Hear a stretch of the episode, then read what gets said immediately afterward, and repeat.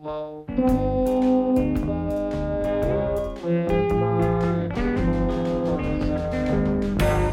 anyway, that's the song that got me the job, and I wouldn't be here today if it weren't for that day many years ago when they asked me to do multiplication tables.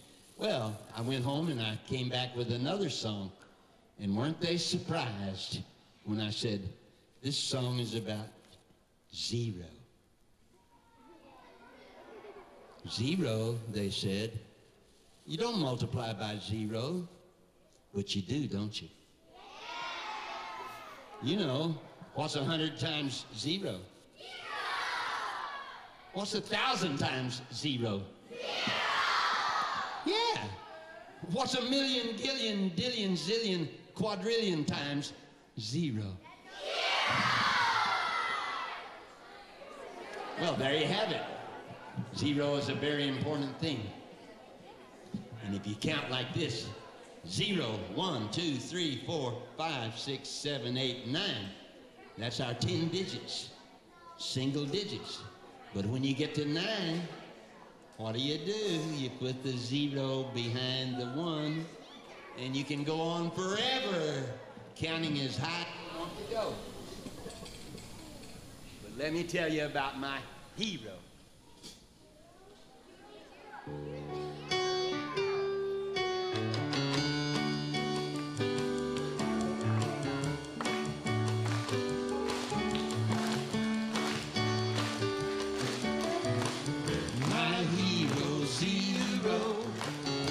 a funny little hero. But till you came along, we counted on our fingers and toes. Now you're here to stay. And nobody really knows how wonderful you are. Why we could never reach the star without you, zero. My hero. And what's so great about a zero? It's nothing, isn't it? Sure, it's nothing alone. But there's a zero after a one. And you got yourself a 10. See how important that is when you run out of digits. You can start all over again. See how convenient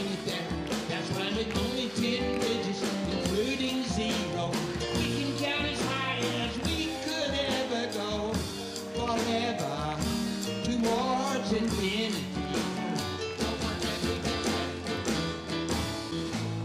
I love that lyric. Forever, towards infinity. Hey, this is Markley. We're listening to Bob Dorough right now, playing in front of an audience of children. Once again, to my right, I've got my old friend Andrew Dorset. What's up? This is your third time on the show. It's getting it's getting stale by now. I think. You Second gotta- time in the day. You got to get some some some new guests, man. I'm bored of myself. And of course, there's Mike Coleman on the left. Hey, Markley. Well, guess what we're going to be talking about today? Billy Joel, I know it. I know it. right? You remember what year I told you we're doing the Billy Joel episode? he has to fade into obscurity first. Oh. I don't think that's ever gonna happen. Okay, okay. He's working on it. Did you hear about his plan for his last tour? No. Oh my god. You did you hear about his uh, proposed last tour plan? What, who? Billy Joel. No. Yeah, he, he wanted his farewell tour to be where he sits on a chair in the cage and looks at the audience. What? No. If he starts doing shit like that, Whoa. he's gonna wind up on an episode here. Yeah, yeah. That's a real low profile move if I've ever heard of one. Oh yeah. But you know, the stuff of legends. Right. So he's got the legendary part worked out, clearly, because you keep requesting. I do. I know you want to talk about I do. What's his name again? You know, that's old news to me now. Now I want to talk about Bob Dorough. Who? My hero, Bob Dorough. Yeah, Bob Dorough. He's your hero? He is. How so? Well, he's the hipster saint. He's the bop legend, the grandfather of the love of the sun, of the hip magic that sprinkles upon the earth and keeps us all living and growing. He's Bob Dorough. He wrote um, what like a bunch of kid songs. Oh, much more than that, my friend. Like he wrote, a, but a whole lot, a bunch of kid songs. Mm-hmm. And then there's more. Much more. Well, that's good. Yeah, We'll, we'll have something to talk about at least. yeah, okay, yeah. I was getting bored talking about all the kid songs he wrote. this podcast is boring. Uh, yeah, uh, didn't he write this one?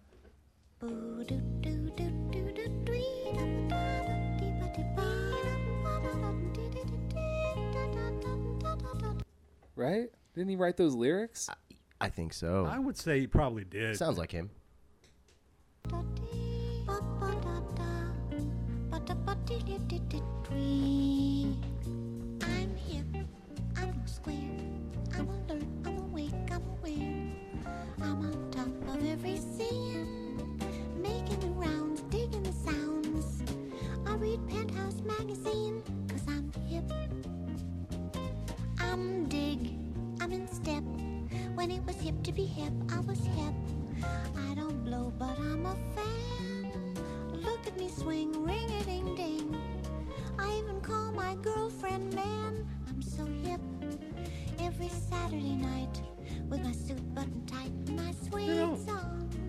second. getting my kicks. Wait, man, Bob Dorough has such a beautiful voice, doesn't yeah, he? doesn't he? He really does. Yeah.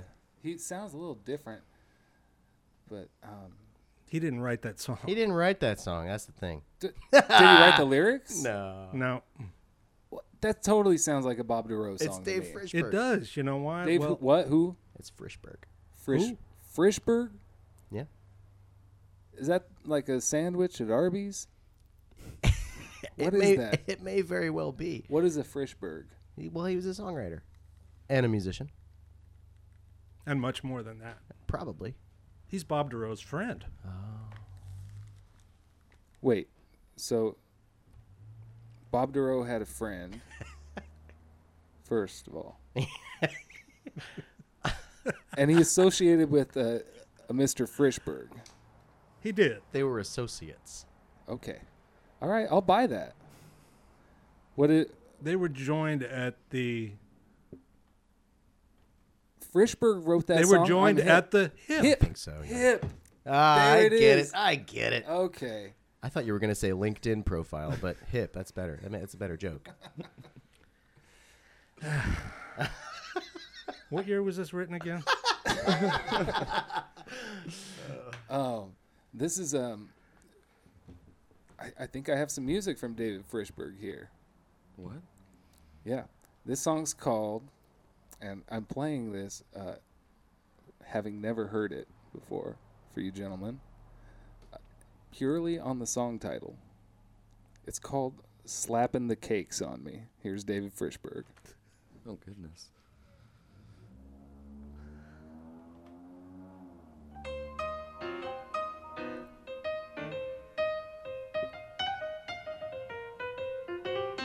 I walked in, I sat down. I took my customary look around. I saw a fine young thing heading straight my way. Before I could think of something slick to say, she smiled and sat down and said, Yes, you may. She was slapping her cakes on me, my friend. Slapping her cakes on me. She was slapping her cakes on me, my friend, as any fool could plainly see. Of course. She was full of feminine expertise. She was on her toes, and I was on my knees. Oh she my. was slapping I know one of these cakes gals. on me, my friend. some Slapping guys her like this. cakes on me. Anybody got a light? Hey, that's nice. I was mute, I was mum. I was trying not to look too dumb. I said, I certainly hope you won't misconstrue. But perhaps we could have a little drink or two. I said, What's your pleasure? She said, Hey, Mark. like Hey. you." She was slapping a cake. who's that? This is a cool song, but didn't Bob Dorough write some stuff too? Well, yeah. I mean, he wrote um, that song that goes um, 5, 10, 15, 20, 25, 30, 35, 40, 40, Oh. 55, 60, 65, 70, 75, 80, 85, 90, 95, 100. Stop. Um, we've got Miles here. Hi. That song taught me how to count. Miles is uh, our And now- longtime engineer. And he can Yeah. only count in fives. Yeah, and only in fives. And I can only multiply in Well, zeros. that's that's how jazz musicians work. I think is Yeah. that they count in fives, Yeah. right, Andrew? Yeah, Yep. yeah, yeah. That's right. Yep. Yep. yeah. That's what the circle of fifths is all about. Just Yeah. means we can't count any other way. Yeah, it's the rule of fives. Yeah. Yeah, Bob Dorough, man. Yeah, tell me more about Bob Dorough because I'm a big fan of Schoolhouse Rock and uh, of all the songs there, but I don't know that much about Bob Dorough, um, other than he sounds like a really sweet guy. Well, this is one of his earlier efforts as a vocalist on an album. Uh, he's on a Miles Davis album Oh, called wow. Facets, and uh, it's a great tune. It's called Blue Xmas, to whom it may concern. And it goes a little something like this. There it is. Merry Christmas. I hope you have a white one, but for me it's blue. Blue Christmas. That's the way you see it when you're feeling blue. Blue Xmas. When you're blue at Christmas time, you see right through all the waste, all the sham, all the haste, and plain old bad taste. Sidewalk Santa Clauses are much, much, much too thin. They're wearing fancy rented Wow. costumes, false beards, and big fat phony grins. And nearly everybody's standing around holding out their empty hand. Say, or call back to the last cup. episode. What year was this Gimme, released? Gimme, gimme, gimme, gimme, gimme. Fill Um, my stocking up. Andrew, do you know what album when this album came out? It's a time when the greedy give a dime to the needy. Blue Christmas. Oh, I've got it. Favoritism and the folly rob. 1962. Wow. People trading gifts that matter. Bob Dorough with the Miles Davis Sextet. Blue Xmas, to whom it may concern. So this is, you know, like well before Schoolhouse Rock. Yep. Wow. Yeah, it's a little bit earlier. See, Bob was a jazz cat, wasn't he? He was. Wow. He was a youngster when he made this recording. Right. Kind of looked like Maynard G. Krebs. Uh, I, I guess that's kind of who? Uh, uh, yeah, we gotta. It's kind of hard to make the generation. uh, the meme is that what they call it? I, Sure, yeah. I don't know. Okay, you know who Bob Denver is? Yeah, of course. Okay. Right. Well, I've seen pictures of Bob during the era in which he made this recording, and he kind of looked like Bob Denver in Gilligan's Island. Oh, wow. Uh, Okay, Maynard okay. G. Krebs was a character in a different pro- TV program before Gilligan's Island. Wait, was he on Dobie Gillis? Yeah, that's the one. Oh, he, Gilligan with the goatee. A little Right bit on. younger. Exactly. Okay. So Bob had that kind of look. All right. Big mouth, lips, choppers, singer's mouth, you know. And that little crew cut. He was real thin. And he just looked like he was cool then, Uh huh. you know? Man. And he stayed cool. He certainly Man. did. Anybody that can complain about Christmas like that, Right? friend of mine. Yeah, yeah. You you don't have a lot of favorite Christmas songs, do you? Not except for that uh, that Roky Erickson album, the evil one. It's my favorite Christmas record. That's great. That's a great one. Really puts me in the in the Christmas spirit. You guys want to hear an, another one that Bob Dorough wrote, I and guess. recorded? I think it's the same session, no? Here's Nothing Like You from the Miles Davis album Sorcerer. Nothing like you has ever been seen before. Nothing like you existed in days of yore. Never were lips so kissable, never were eyes so bright. I can't believe it's possible that you bring me such delight. Nothing can match the rapture of your embrace. Nothing can catch the magic that's in your face. You're like a dream come true, something completely new. Nothing like you has ever been seen before. Nothing like you, nothing like you has ever been mine before. Kisses I've known, but none so divine before. No one has your magnificence. Who can describe your charms? I'd like to make my residence forever in your arms. I never knew how wonderful life could be. No one but you could ever do this to me. Call me a fool in love. One thing I'm certain of. Nothing like you has ever been seen before. Nothing That like no. That nose? has ever been seen before. You're like You can hear the nose too. Can't you? He is a little nasally. He's yeah, very it's nasally. great. nothing like you has I think that's probably what drew me to him as a child through the Schoolhouse Rock stuff. Yeah, that he me wrote. too. Yeah, so if the listeners don't know, this uh, this this guy Bob Dorough, he uh, started off as a jazz singer, doing this stuff we've been listening to, and This later stuff. he went on to uh, write a bunch of the music for the popular children's television series of the 70s, the, What was that the called? 1970s. Yeah, it what was was that ca- called? it was called uh, Schoolhouse Rock. Wow. And uh, it's a great show. If you youngsters out there haven't seen it, you should watch it. And uh, a lot of his songs for that for that uh, TV show have been pretty popular over the years. How did that? Yeah, it's true. How did Yeah. that come to be? Do you all know that story? Like, how did Bob Dorough come to go from the jazz world to the world of incredible children's songs? Well, I, I want to say that it had some connection, had something to do with his friendships with uh, maybe David Frishberg's It's people, Possible, yes. uh, publishing, and NBC networks. Someone he knew. Of course, I could pull all this information up, but we don't have time for that. Yeah, well, I mean, he he got asked. He was asked to write songs for uh, a television program, an educational TV program for children that would teach kids how to count, how to spell, and so on. And he didn't want the music to insult the kids' intelligence.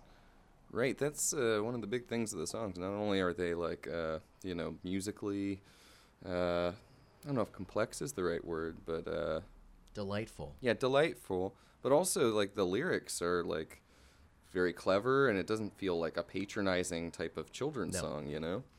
Not at all. I guess that's one of the wonderful things about Bob. He was hip enough to be able to relate to children Right. directly Right. This one, and adults.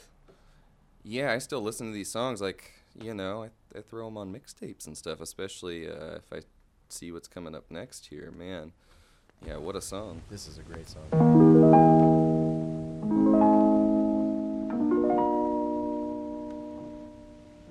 Three is a magic number.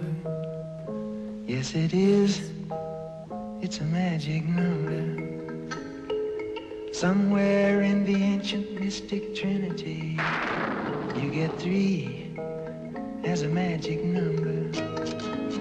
The past and the present and the future, faith and hope and charity, the heart and the brain and the body give you three as a magic number. It takes three legs to make a tripod or to make a table stand. It takes three wheels to make a vehicle called a tricycle.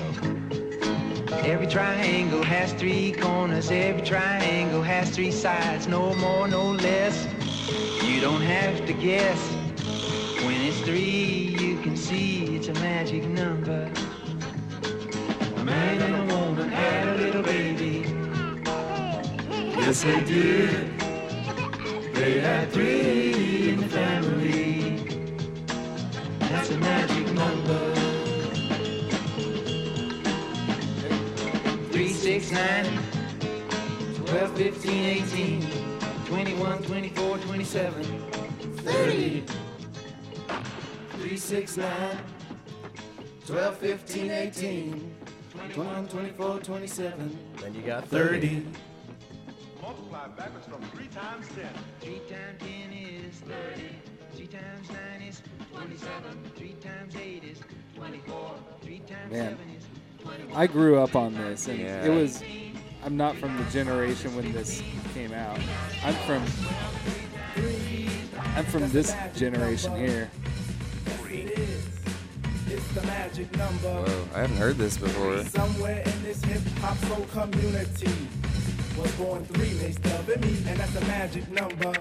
What does it all mean? Difficult preaching is posthumous pleasure. Yeah. Pleasure in preaching starts in That's more my era, but I knew the Schoolhouse Rock stuff, and so I basically been a Bob Dorough fan my was, whole life. Who was that right there? That's De La Soul. Wow. Yeah, De La Soul. They uh, were obviously fans as well. But yeah, Not only is that song catchy, it's educational. yeah, It really teaches you something. you learn something from that one. I mean, I remembered my mathematical, my all my times tables were built in because of those songs that he wrote. I, I have the record at home, Multiplication Rock, and you were saying that was kind of what kicked it off. That you've got the old school original with the tape around the edges and the first issue, you know, Mm-hmm. when those songs came out. Um, yeah. Uh, yeah, you know, it was really smart to get Bob on board um, because he brought in all of his connects in the jazz world to do these sessions that were catchy, they were educational. In fact, I think I read somewhere that he said if he wasn't remembered for anything else, it would be okay if he was remembered only for multiplication rocks. Wow. Pretty sure he will be. Yeah, man. Yeah, those are the ones that kind of stick out, you know. Um, wait, are those songs on that record on Multiplication Rock? Yeah, yeah. Any songs that have to do with mathematics. Yeah, But he also wrote there. songs not about mathematics. He wrote that song, "Lolly Lolly Lolly, Get Your Adverbs Here." You know that song? Yeah, that's. A I good one. remember that one. That's a good one. It's got It a is. nice chord progression on that one too. Mhm. Shout out to my friend's dog, by the way, named Lolly. That's her song. He didn't write I'm Just a Bill.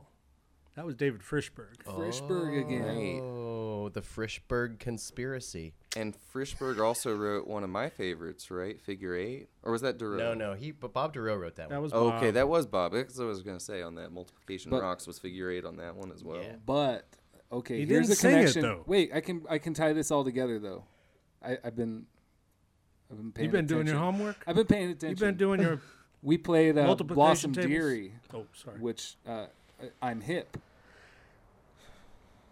Blossom Dearie sung Figure Eight, which Bob did write. Wow. So that's where I got my wires crossed. I gotcha. Yeah, That's a sad one.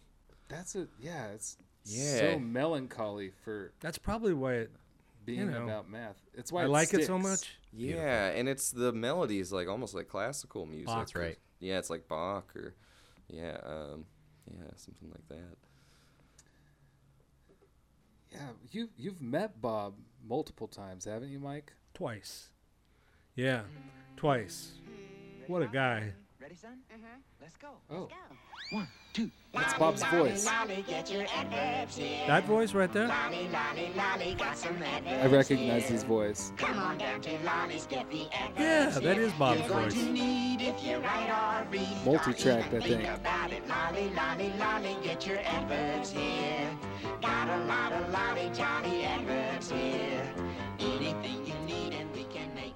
But how, how did that come to pass? Well, Meeting Bob, meeting Bob. Bob Dorough. Oh, that Bob. well, uh, um, Bob was in town. I live in St. Louis, and Bob was apparently he was in town. I got the word through another friend of mine that he was coming to town, and um, you know, Bob is my hero. He's no zero in my life. No. Yeah. And I wanted to go and meet him, and I wanted to go down there and photograph the performance. So I brought my camera, but I was kind of nervous about bringing my camera in. I guess, I guess I was nervous about meeting my hero, Right. Sure. you know, and I knew I wasn't going to leave the evening's performance without meeting him.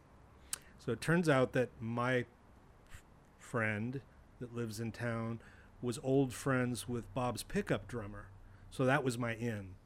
And um, yeah, so Bob was in town uh, for um, a birthday for a St. Louis impresario that knew a lot of people that Bob knew when he was coming up in, in the business and getting started. There's a songwriter that was based in St. Louis by the name of Fran Landesman. She and her husband had a club uh, in the old Gaslight Square Entertainment District, and Bob used to come through town a lot when he was getting started. So it was like a celebration of old friends. Mm-hmm. And uh, yeah, so I just wandered over. He was sitting on the side of the stage taking a little break before he began his set. And uh, I thought, here we go. You know, I brought my camera and sat down next to him and just started a conversation. You know, I said, hey, Bob, you know, you're my hero. And uh, he was really warm, warm like the sun. Like immediately, it was easy peasy getting to know him, you know. And um, we talked, and I told him that I wanted to photograph the the set. You know, I said, "Well, I'm not going to use a flash because I don't want to disrupt you or your or your band." And he's like, "Oh, you're a purist, huh?" and uh, uh, yeah, so it was great. That was the first time. There was there was a second time. Uh, Wow. And that first time is that the time that you took those videos? it was, yeah. I just took them with my phone. I, I got it. I got a clip of it here. Uh, you shot Conjunction Junction with the Bobettes, his backup singers. Yeah, he had a he had, He a, had a he had a band, little band with some female vocalists. If you don't know, Conjunction Junction is a song from uh, Schoolhouse Rock, also. Yeah.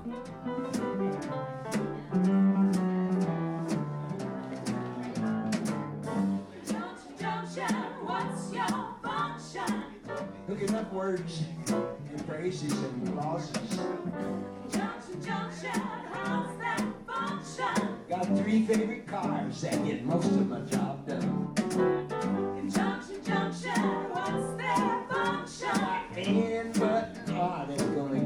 Bob on the piano. Got stand-up bass. an attitude like this and that. Dancing backup singers. Yeah, dancing won't do this, backup singers. will do that. Then there's R. You have a choice. This or that. And button R. Look at you ready for And button R. Looking up two box cars and making them run right. Bread, butter, milk and honey, peas and rice. Dirty but Hey, that's nice. Digging and scratching, losing your shoe in the button or two. It was poor but honest, sad but true. Ooh, ooh, ooh. Looking two words to one if you did have a choice. You might say, Man, neither now or later, really spirited performance. neither now nor ever. He's got a lot of enthusiasm. Yeah, it was like a two-hour set. Wow. Man, And he did two of them. That's four hours. He did four hours. And for a guy who was almost 90 years old, wait, did you say four hours? four hours of playing that night. Wow, four hours. How many hours was that? That's four. Well, it's two times two, my friend. Say thank you, R-L-E-C.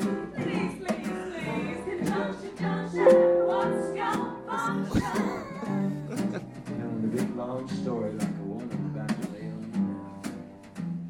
the. In the mornings when I usually ride away, take a walk through the gardens and Did you watch both sets, Mike? where I often see a duck in it. What do you think?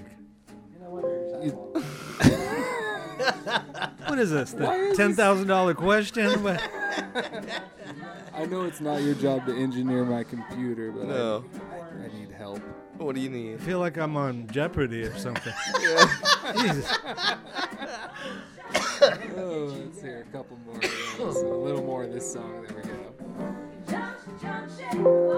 Oh, This is driving me crazy, man. What is that? What is happening? I'm just not gonna mess with this knob anymore. How about that? It sounds like it's like a Facebook update or something. Or a Windows update. I can't tell. What we just heard. Well, I, I know what the that sound we kept hearing is, but what we just heard was, if you're just tuning in right now, Conjunction Junction. Bob Dorough and the Bobettes. Where exactly? Oh, that was at the Jazz Bistro in St. Louis, Missouri. Oh my gosh. And what year was that released? Mm, Yeah, what year was it? You're really going to have me answer that question? My God. What year was it, and was This- Billy Joel there? This Yeah. trivia. It was well, I can tell you the day of the month. It was five days ago, X amount of years ago. Is this another $10,000 question? It's a math problem. Oh. You mean I got to do multiplication? Mm-hmm. I didn't watch enough Schoolhouse Rocks. All right. Uh, wait. Okay, it was the year that a lot of people um, in ancient times were predicting an apocalypse. oh, that's right. So- it was that year. We have a winner. Andrew, what's your favorite Bob Dorough song? Me? Yeah. My favorite Bob Dorough song uh, is well, Figure Eight is really a great song, but we've already been over that. Um, I, I- I really some of my favorites are are songs that he uh, just covered. Um, I- believe he didn't actually write the song "Tis Autumn," but he does it, and it's beautiful and it's uh, humorous.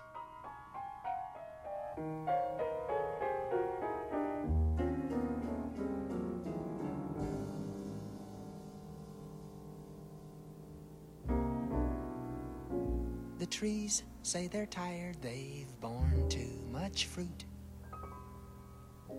Spoiled on the wayside, there's no dispute. God, Bob's voice is so now good. shedding leaves, they don't give a hoot. La di da, scope chubia, tis autumn. Old Father Time checked, so there'd be no doubt. He called on the north wind to come on out. Now, hand in hand, so proudly they shout. La di da, scope tis autumn. Well, the birds got together to talk about the weather. I like those Scooby-Doo, ers. Mm-hmm. Scooby-Doo, Me too. Scooby-Doo. After making their decision with birdie like precision, they turned around Air piano from and made a over here. beeline for the south. My holding you close really is no crime. Ain't no crime. Andrew, as Ask a pianist, how sophisticated is this uh, piano piece for you?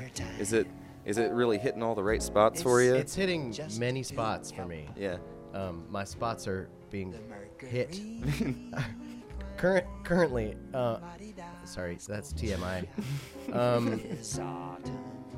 Yeah, no, he's he's was a, a, a beautiful Well, the pianist birds and got uh, together. really very uh, very sophisticated. Yeah. Uh, clever little. Yeah, I'm little like things he did. noticing like all those little twinkly like interval bits. Yeah. You know, those sound great. Yeah. I have no Another idea what he's doing. But Flourishes. yeah, Flourishes, yeah.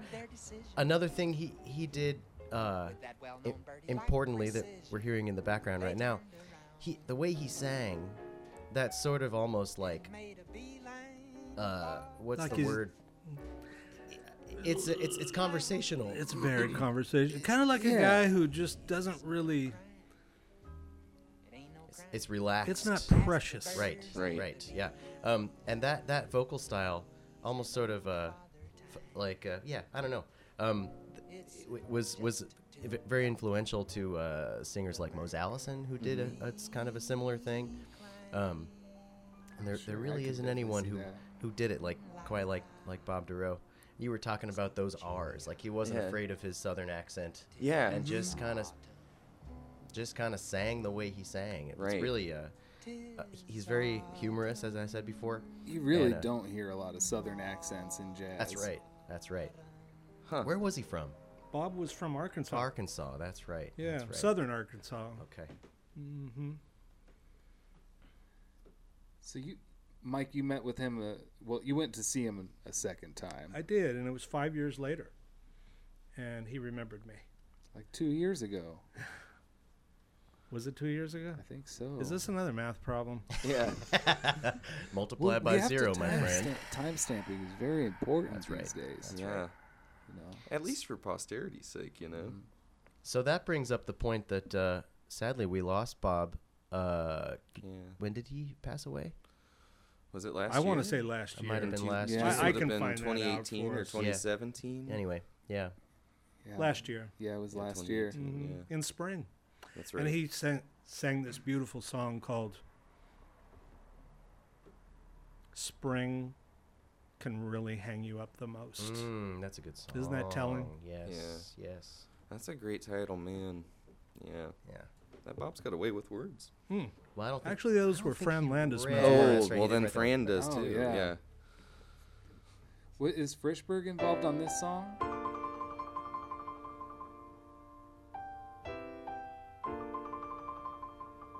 Hmm.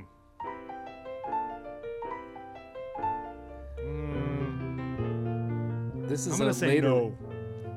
Okay, No sandwich on this one. This year this is a later recording of the song. Yeah. has got me feeling like a horse that never left the post.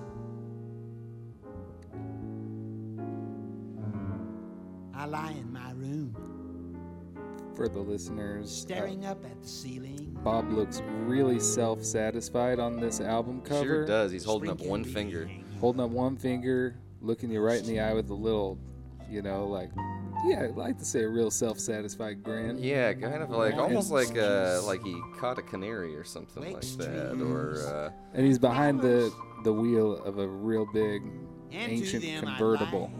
I bet the listeners are uh, wondering which finger he's holding up. Well, you're gonna that have slide to, dog, you slide dog. Yeah, you're gonna have to dig through the record crates and Just to kill hope you get lucky for that one. You may be surprised. the most. Oh, he's wearing a fabulous suit and hat too. I don't know if we mentioned All that. afternoon. So he was a was he a classy dresser when you saw him? Sharp as a tack. He was wearing all black, Uh huh. uh, like a turtleneck um, t-shirt, and black trousers with pleats. And a, and a turtle shirt. Turtle shirt? Turtleneck Sure. T-shirt. Okay. Why not? Why not? All right. So Yeah, turtle T-shirt. Yeah. so we're just inventing facts, I guess. but- you said he was wearing a turtleneck T-shirt. Well, yeah. all right. And uh, the thing that was really cool is that he had a really long ponytail, but no hair on top, hmm Wow. which I liked because Yeah. he was wearing it with, uh, you know, chutzpah. Yeah, yeah, yeah. You can't. Most. A lot of guys can't pull that off. No, but if you have, you know, the self-assuredness of a Bob Dorough, then that's uh, going to be a fabulous look. You know, it's not maybe not going to work on anybody else. No but, doubt. But for Bob, And he's a diminutively sized man. You know, kind of small. He's Irish. Uh, Yeah, yeah. His middle name is Elrod. Elrod. Rod. Wow, that's a good tidbit for everybody out there. Yeah, no You idea. Impress your friends. Yeah. Well, that's why you tune into low profile, right? to impress your friends. Yeah, to impress your friends. Yeah, if if you don't know, um, just you, the more people you tell about this show, the more impressed they'll be with you. Yeah, that's true. That's true. That's true. and it and it catches, it catches on Like a snowball effect. like a snowball effect Of or a pyramid impressiveness. scheme. Yeah. Yeah.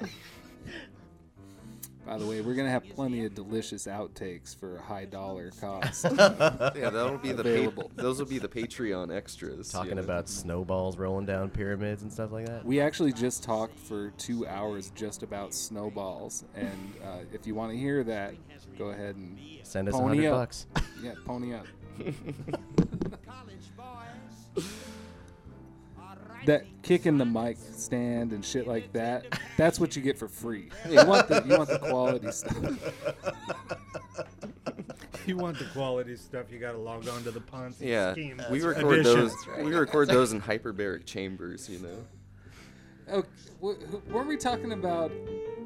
Love came our way, and I hoped it would last. We had our day. What were we talking about? All in the past. Spring. But I digress.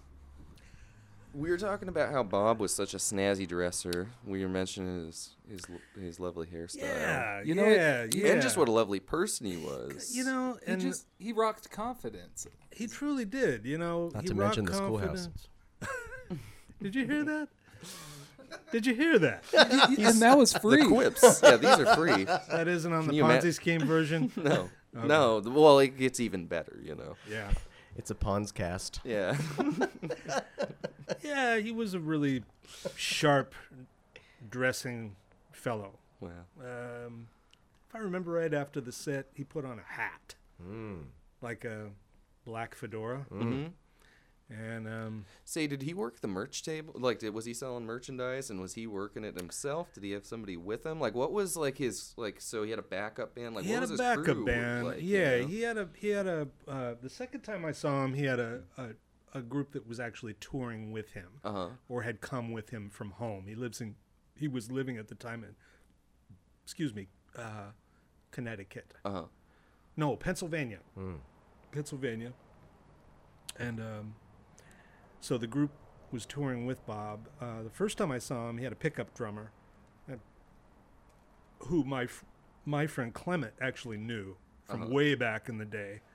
Uh, he was that guy was a black artist group guy, St. Louis Bag.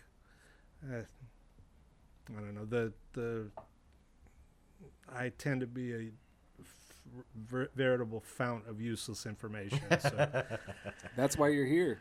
I digress.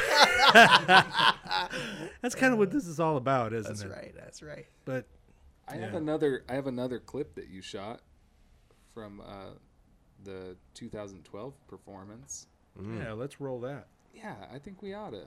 Okay, so here is Bob Dorough singing Figure Eight live in 2012 in St. Louis, and uh, this is a real treat because you don't often get to hear Bob sing this song. Figure eight is double four. Figure four is half of eight. If you skate, you will be great. And you can make a figure That's a circle that that turns round upon itself. Man, that's maybe the heaviest line. is One of times them in a children's song. Yeah, you can really. You know, I didn't like math when I was a kid, Me either. so I could really relate I still don't. to sort of the melancholy vibe that um, songs like this lend themselves to in regards to animation or animation and multiplication combined. It really Well- makes an impression on a kid. And it, it is kind of sorrowful stuff, you know? The idea of infinity or forever? Yeah, he does talk about infinity in this song. Yeah. Yeah. Oh, th- That's- oh that's man, this song is great. This is the part that always gets parts, me. yeah. Coming This up, part the, the stop. Yeah. Know, that's when the tears start to well in your eyes. Yeah. Oh, as it ascends. Why is that? Eh, okay. Well, and then with Blossom Dearie's mopey voice singing it, it really. So I need some information from one of the musicians sitting here at the table. Why is an ascending chord structure sad? Because it brings you down. Well, I would say that t- you know, theoretically speaking, an ascending melody like do do do do do like the one in that song. Is would- it because would- you would know be- eventually it's going to go down? Well, that see, that's possible. I would say that, that technically speaking, it would be uplifting rather than than than saddening. But I think that in the context of a of an already sort of melancholic song, that's a little bit of an uplift that that that um, brings relief to the, the the you know stark relief to the sort of sadness and the rest of it, and almost makes it more sad. You know what I'm uh, saying? It's, it's kind of like a roller coaster, like it speaks, cranking up to the big drop down. It speaks to the inevitability of the fact that we're all in a state of decomposition. There you go. Yeah, and he Entropy. It sounds like he's doing that thing that like a lot of you know like Irish, like old you know laments or something might do, which is it sounds. I'm not sure. Maybe Andrew, you can tell me. It sounds like he's going between like major and minor Yeah. melodies, He like does. back and forth.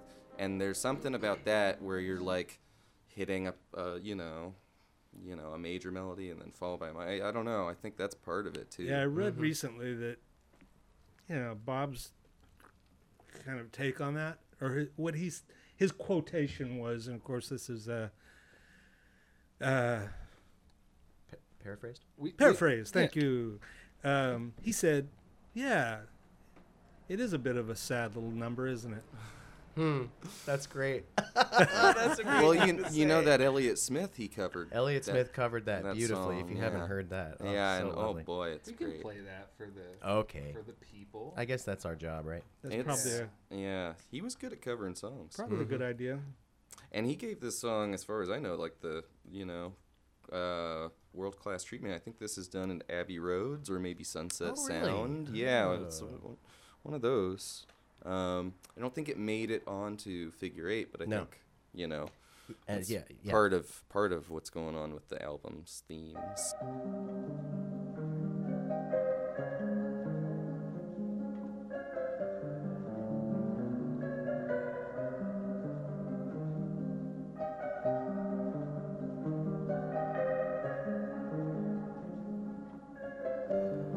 Met Bob the second time, I took the opportunity to ask him about a number of other artists that he might know about, and uh, uh, I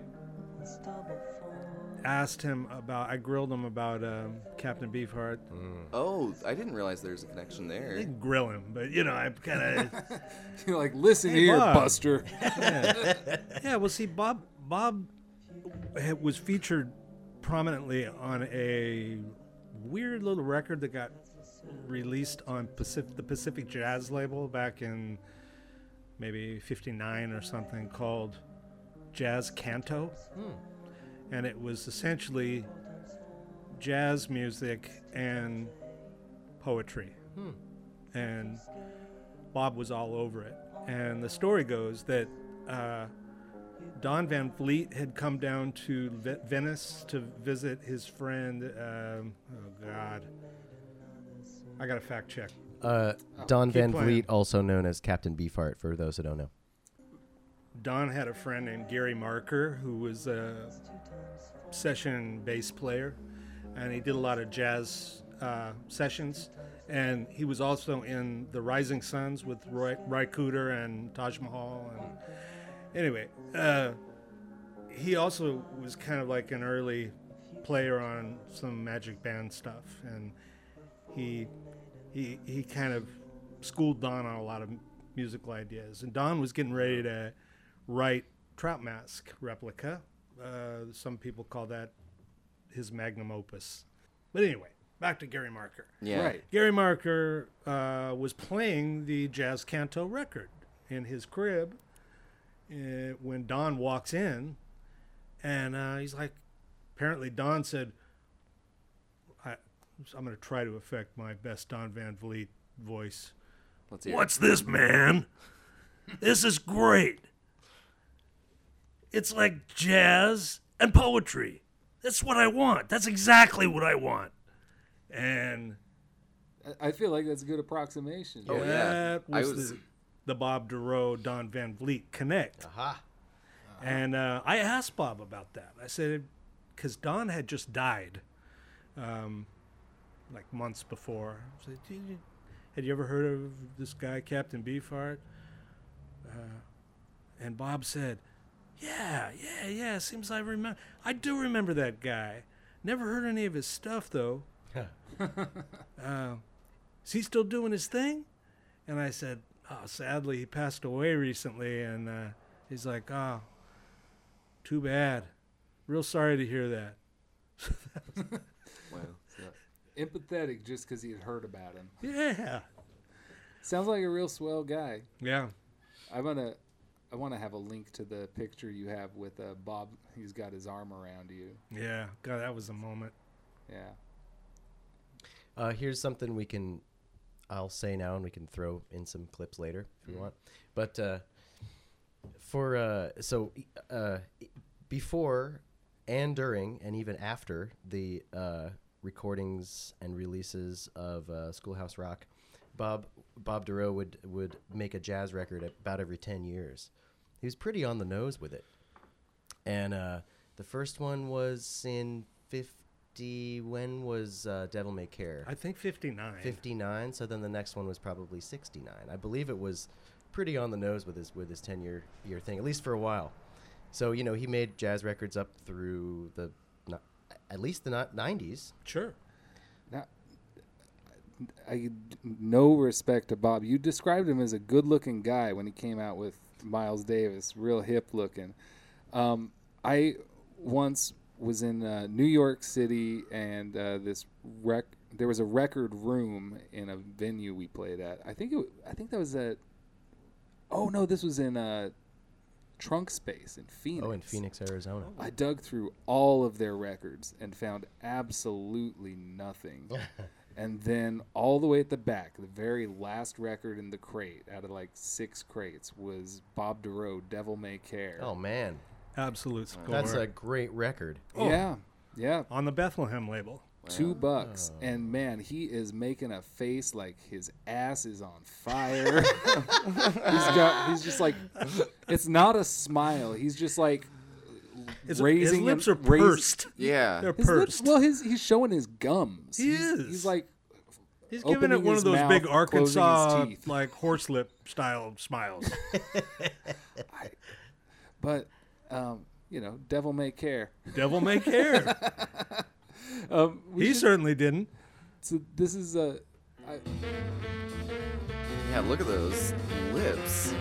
and this shit is great. Isn't it? This is such a great record. No cares for I can be. I've learned to love and to live. Devil may care. No blues are woes. Whatever comes later goes. That's how I take and I give. The devil may care. When the day is through, I suffer no regrets. I know that he who frets loses the night. For only a fool dreams he can hold back the dawn. He who is wise never tries to revise what's past and gone. Live love today, let come tomorrow, what may. Don't even stop for a sigh. It doesn't help when you cry. That's why I live and I'll die. Devil may care. Yeah. Ooh, That trumpet is so good. Anybody know off the top of their head who that is on trumpet? I don't. I wish I did. Me too. Yeah, I, I think love- it was a guy named Harry. Sounds I'm about going right. with that. Also, I figured out what this face is. He's like he, he stepped in a dog turd. Yeah. That's, that's kind of y'all, y'all can look it up on Google Images. Dorough dog turd. Hashtag.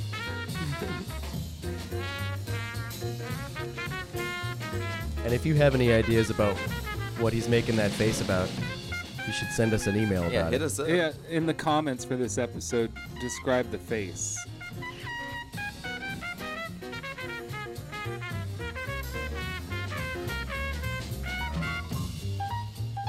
So he does.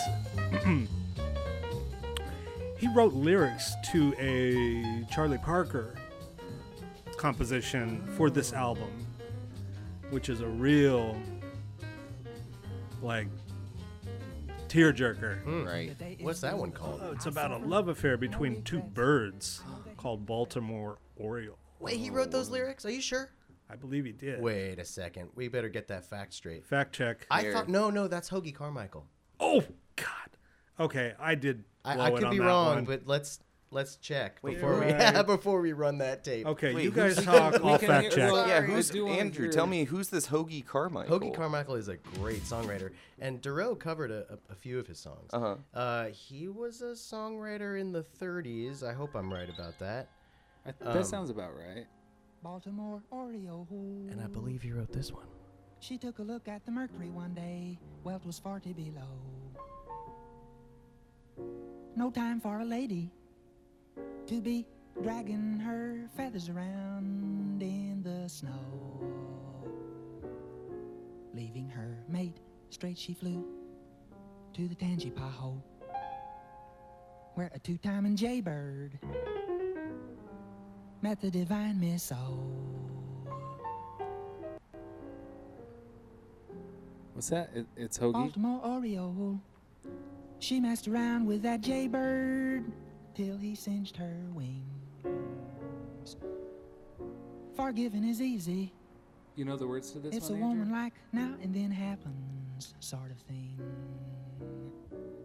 Take her back home, Come on, give us a little. Home and home, without, without her, her warbling. warbling.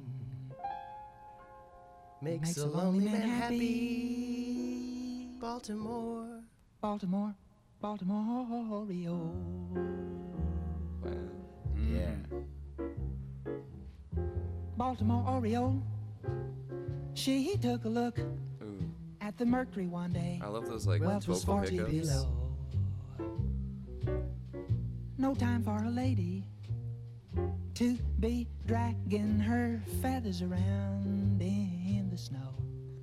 Okay, and I want to talk about something that's happening right nest. here. Well, she was Please. dressed in her best. Off she flew to the Tangipahoe. Listen, That's a big river near Baltimore. well, he Where a he two-time just said that the Tangipahoe is a big river in Baltimore. Yeah. I remember we were in Baltimore once. and I've been you- there. You asked the audience Yeah. about the Tangipahoe. Right. You said that Bob Dorough told you Yeah. that it was a big river down in Baltimore. You know, Do you remember what they said? Every it was just blank stares back at us. That's ju- why they we're just- doing this episode. They just gave me the Baltimore stare. Yeah. Yeah. coming jaybird met the divine Miss O. Oh, you got something, Michael? Yeah, yeah, yeah, yeah. Well, Around with the Yardbird. I stand Suite. corrected. It's Yardbird, Yardbird Suite. Suite. He wrote lyrics to that, and Charlie Parker had earlier written the music. Mm-hmm. Right, and the lyrics are about Charlie Parker. Correct. Yes. So it was an homage. It's a great homage too. I have have has everybody heard this one? I have. This is for you. He said, "Hey jazz fans, I sing this song hoping you'll all find out the man who wrote the Yardbird Suite. Do our listeners know who Charlie Parker?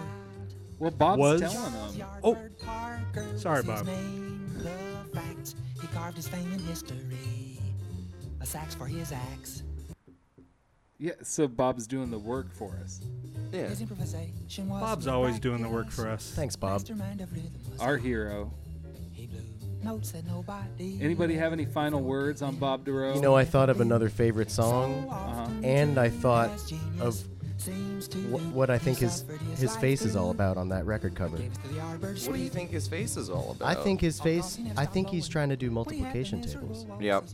There it is. Oh. and he can't remember. Well, that's how, why he had to write all those songs. That's songs. why he wrote all those songs. Yeah. right, your comments are no longer welcome, listeners.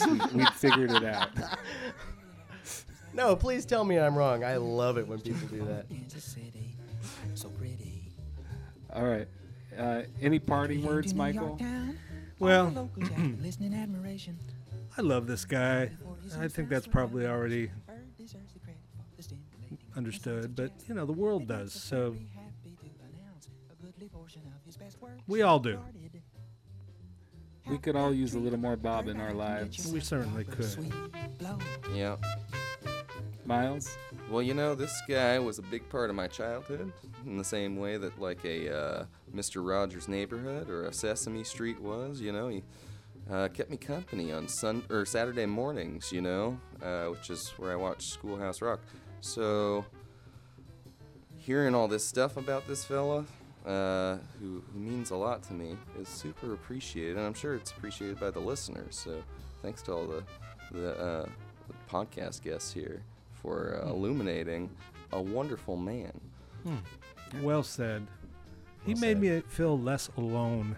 Yeah, yeah, yeah, exactly. You know, it's a it's a rare thing when somebody can um, communicate that sort of uh, human spirit via television, something as silly as a TV.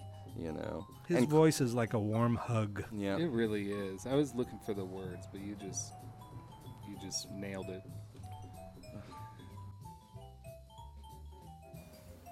Okay, that was my friends and I digging into the world of Bob Dorough.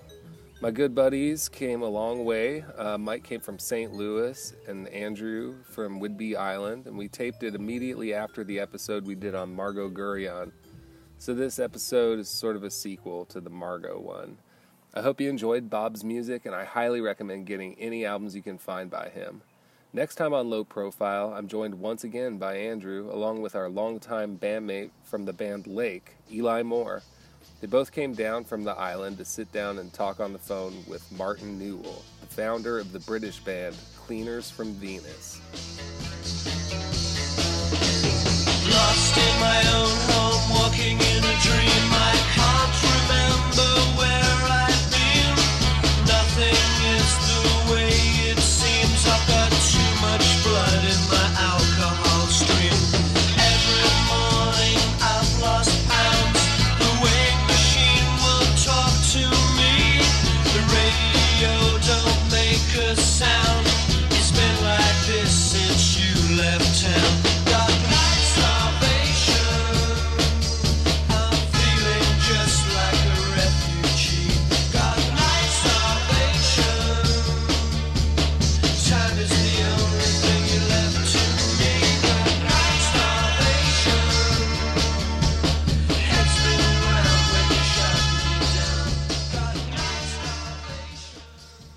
From Venus are, as you can hear, an excellent pop group that self released a bunch of cassettes in the 1980s and have since developed a modest global following as they continue to put out new material on the regular.